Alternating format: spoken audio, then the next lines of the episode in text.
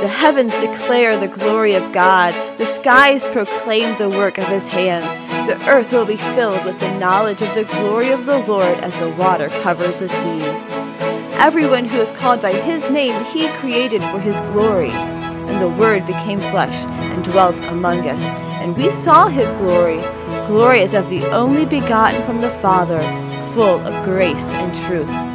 Now declare his glory to the nations, his mighty deeds to all people. You are created for God's glory. You are saved and redeemed for his glory. Now it's time to proclaim his glory. I'm Bethany Benjamin. Welcome back. Again, this is Proclaim His Glory, and I'm Bethany Benjamin. In my first podcast, I shared about being transformed in the presence of God's glory. In my second podcast, I shared about being in the presence of His glory, there is fullness of joy. Now, today I'm going to share with you my third podcast. Um, the first, we're going to start out talking about the glory of God, because that is my heart is for the glory of God.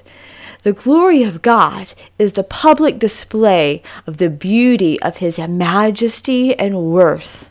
The glory of God is all encompassing of His communicable attributes and His incommunicable attributes. That is, those are the characteristics that are uniquely God, his incommunicable attributes, and those that he has in common with us, his communicable attributes. The glory of God is the public display of God himself. It is the embodiment of the person of Jesus Christ. The psalmist says, The heavens declare the glory of God. That is, they declare God's beauty and majesty and greatness and worth.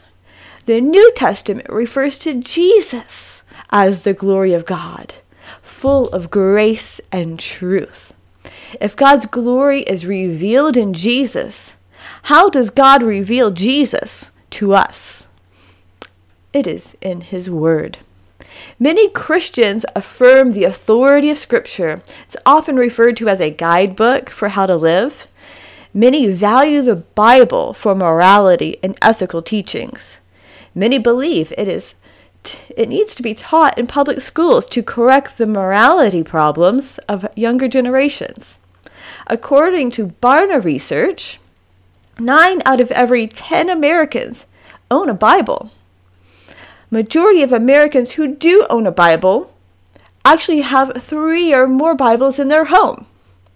If the Bible contains moral and ethical teachings that our culture needs, and nearly 90% of Americans own at least one Bible, where's the disconnect?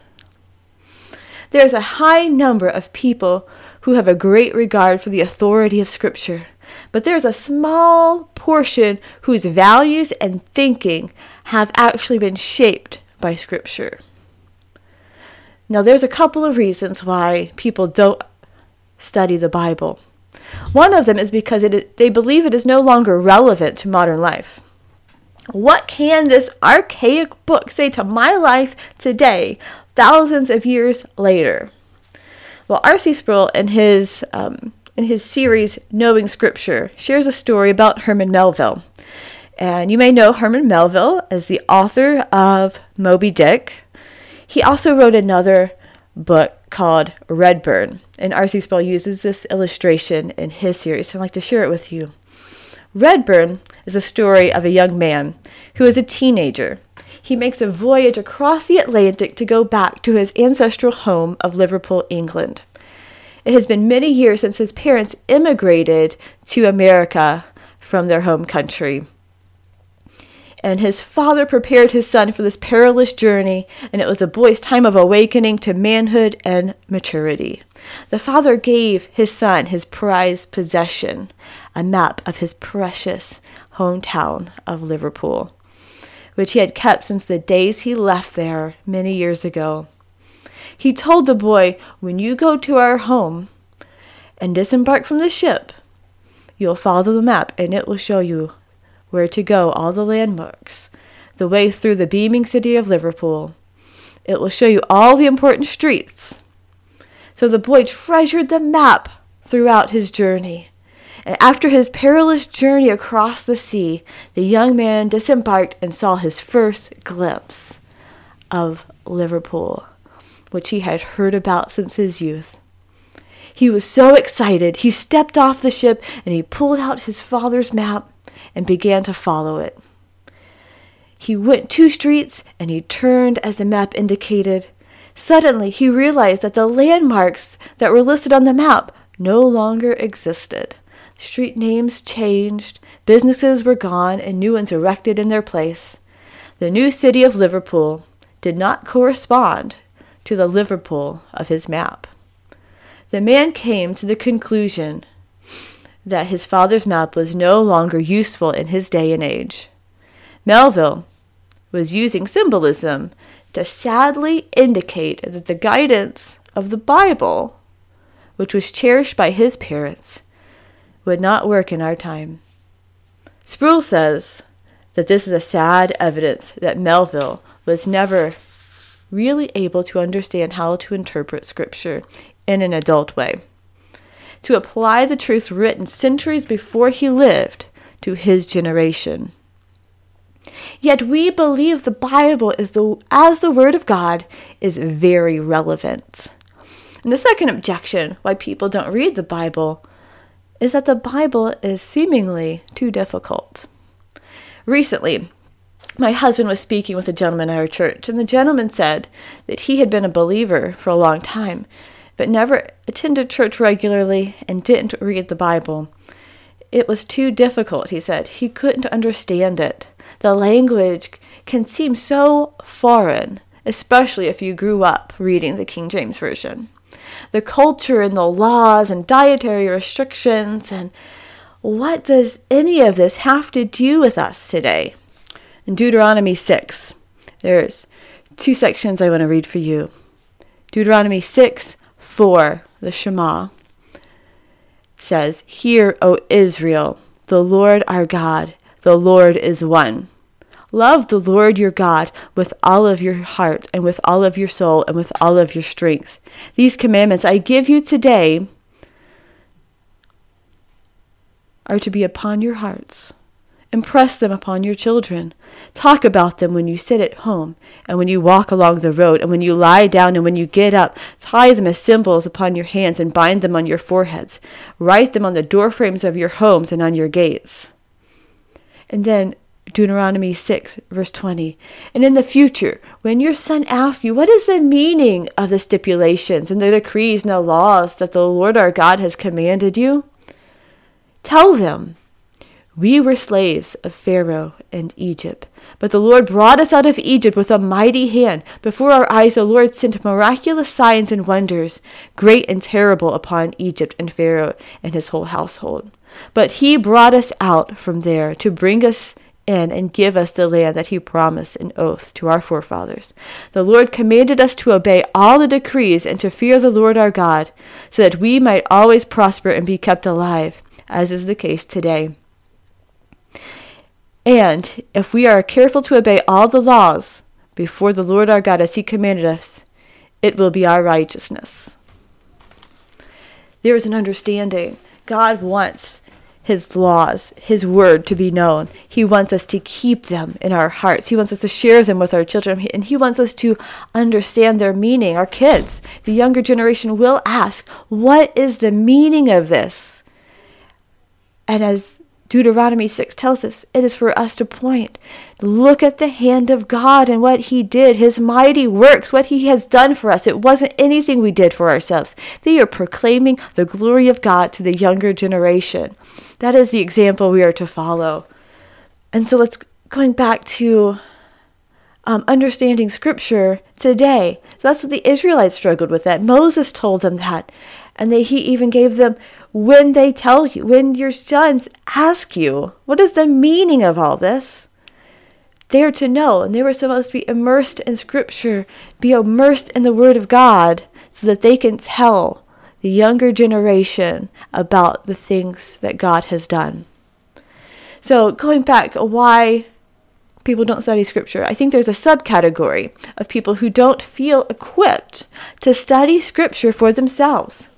But they, they know that they should be in the Word somehow. So they go through various Bible study books or devotionals. Um, these books and guides can be incredibly helpful and useful. But sometimes we can rely on them a little too much. And I, I say we because I've been in this category for most of my life. I felt really ill equipped to, to understand the word for a long time. And Ephesians 4 says that the the roles of different ministries within the church is to equip the saints for ministry. We are to be equipped. And I want you to feel equipped also. And I know that I did not feel equipped to do in depth Bible study without someone guiding me through it and explaining it to me. And we can often put too, rely too much on the Bible study guide, the commentary, and the devotionals that we aren't putting that in the Word of God itself. But then there's the opposite side what happens when we have a Bible study group gather with no study guide.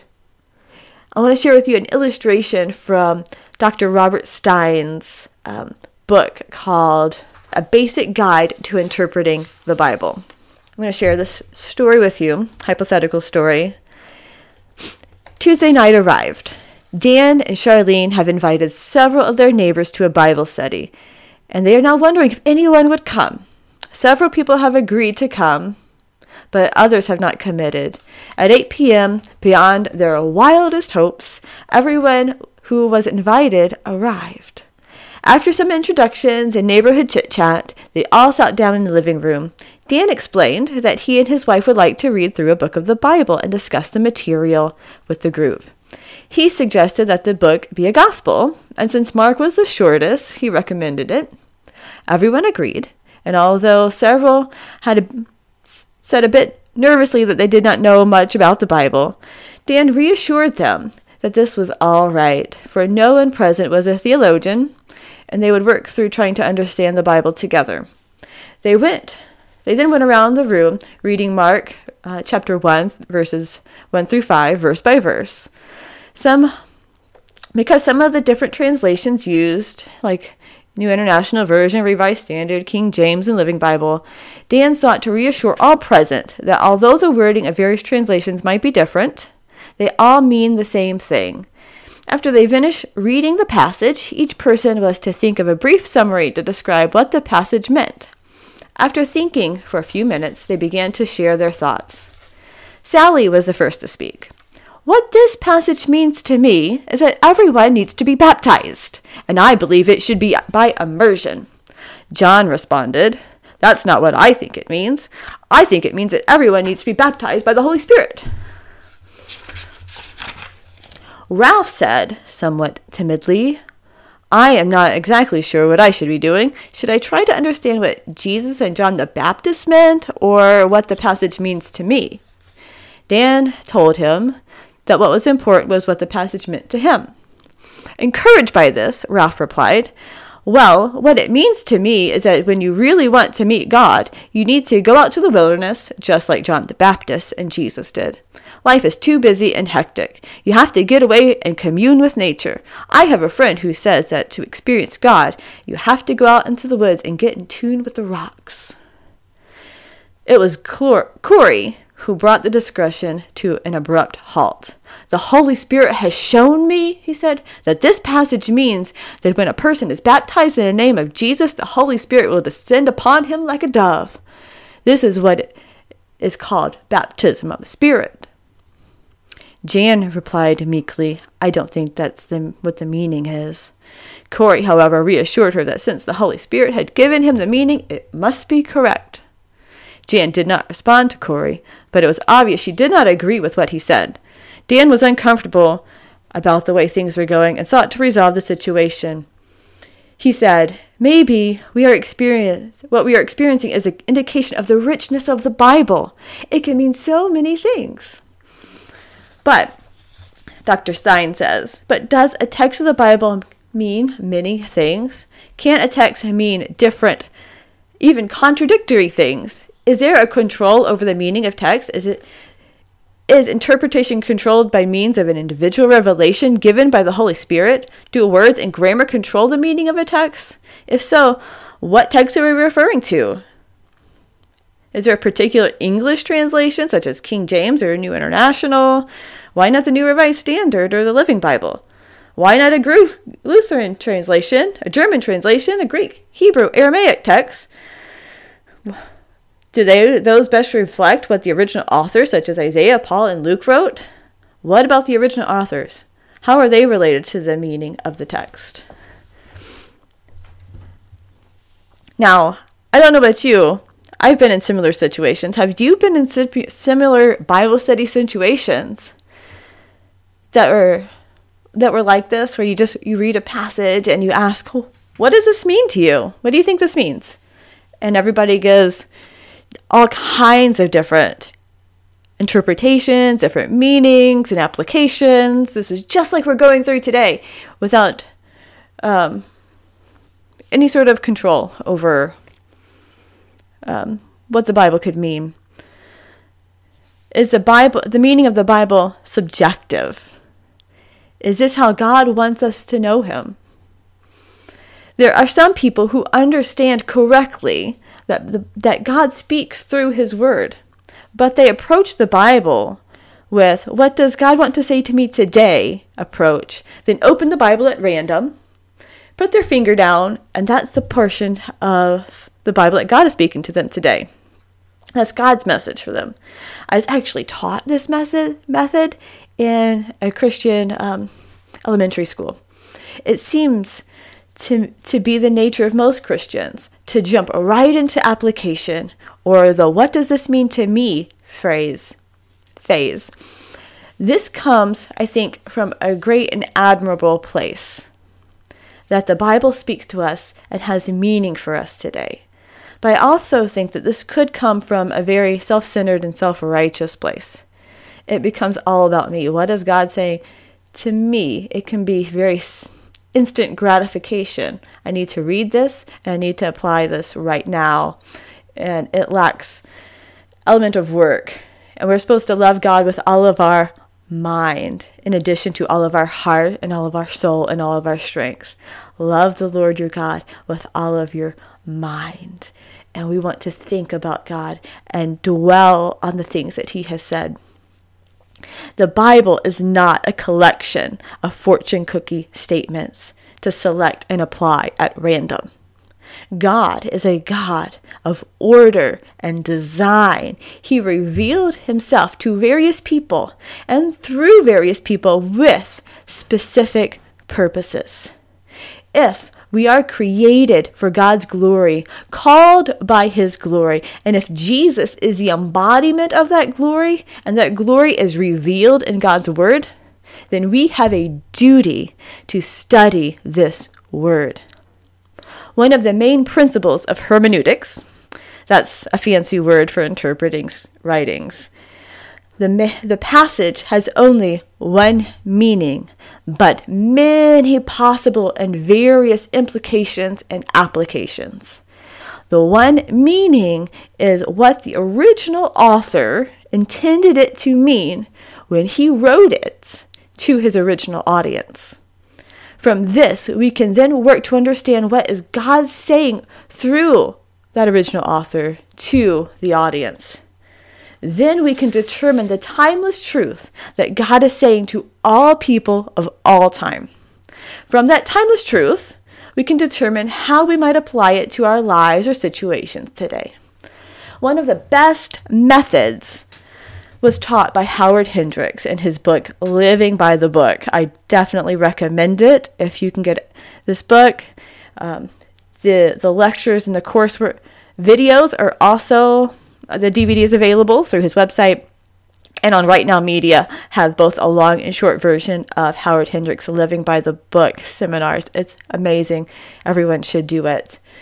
It is the Living by the Book method is a three-stage process of observation, interpretation, and then and only then application.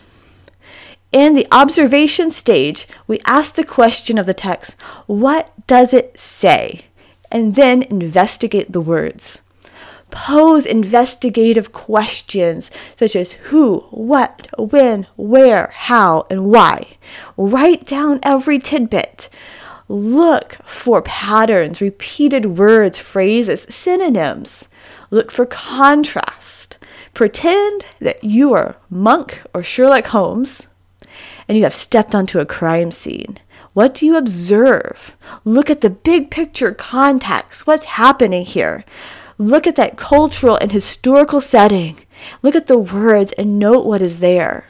And see how it relates to other, other words in the passage and other ideas presented.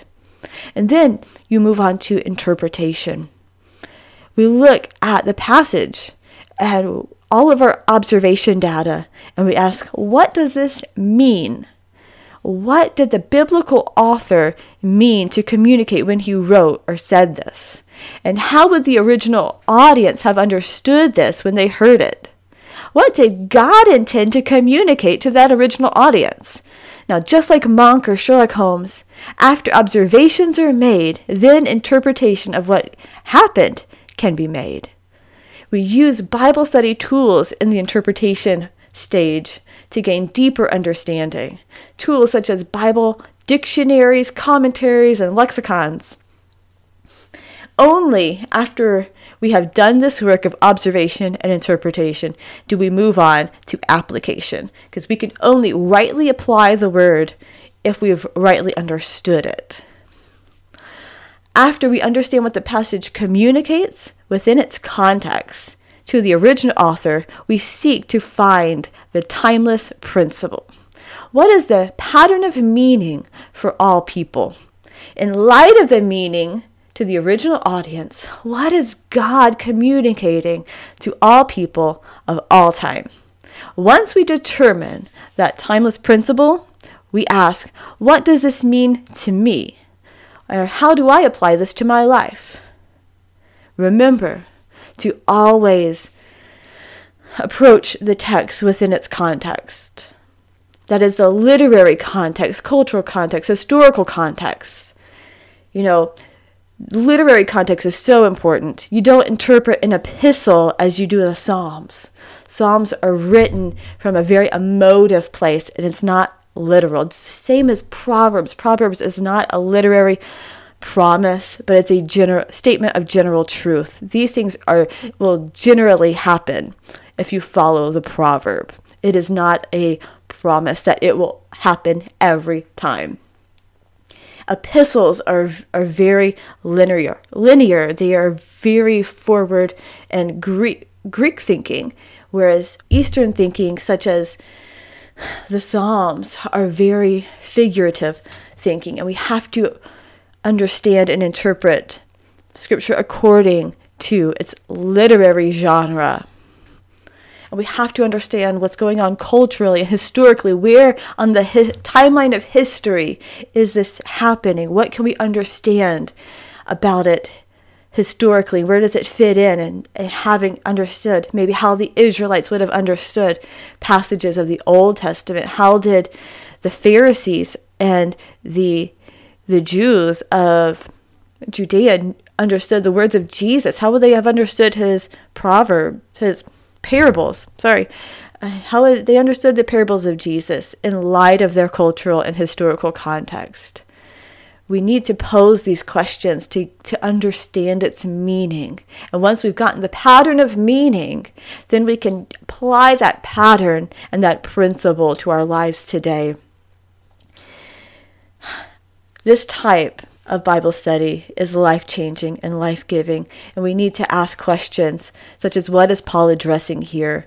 What is the topic the author is speaking?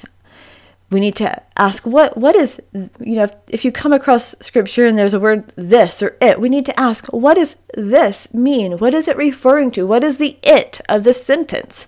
What is the therefore? Therefore, You need to go back in context. Always understand Scripture within its literary and literal context.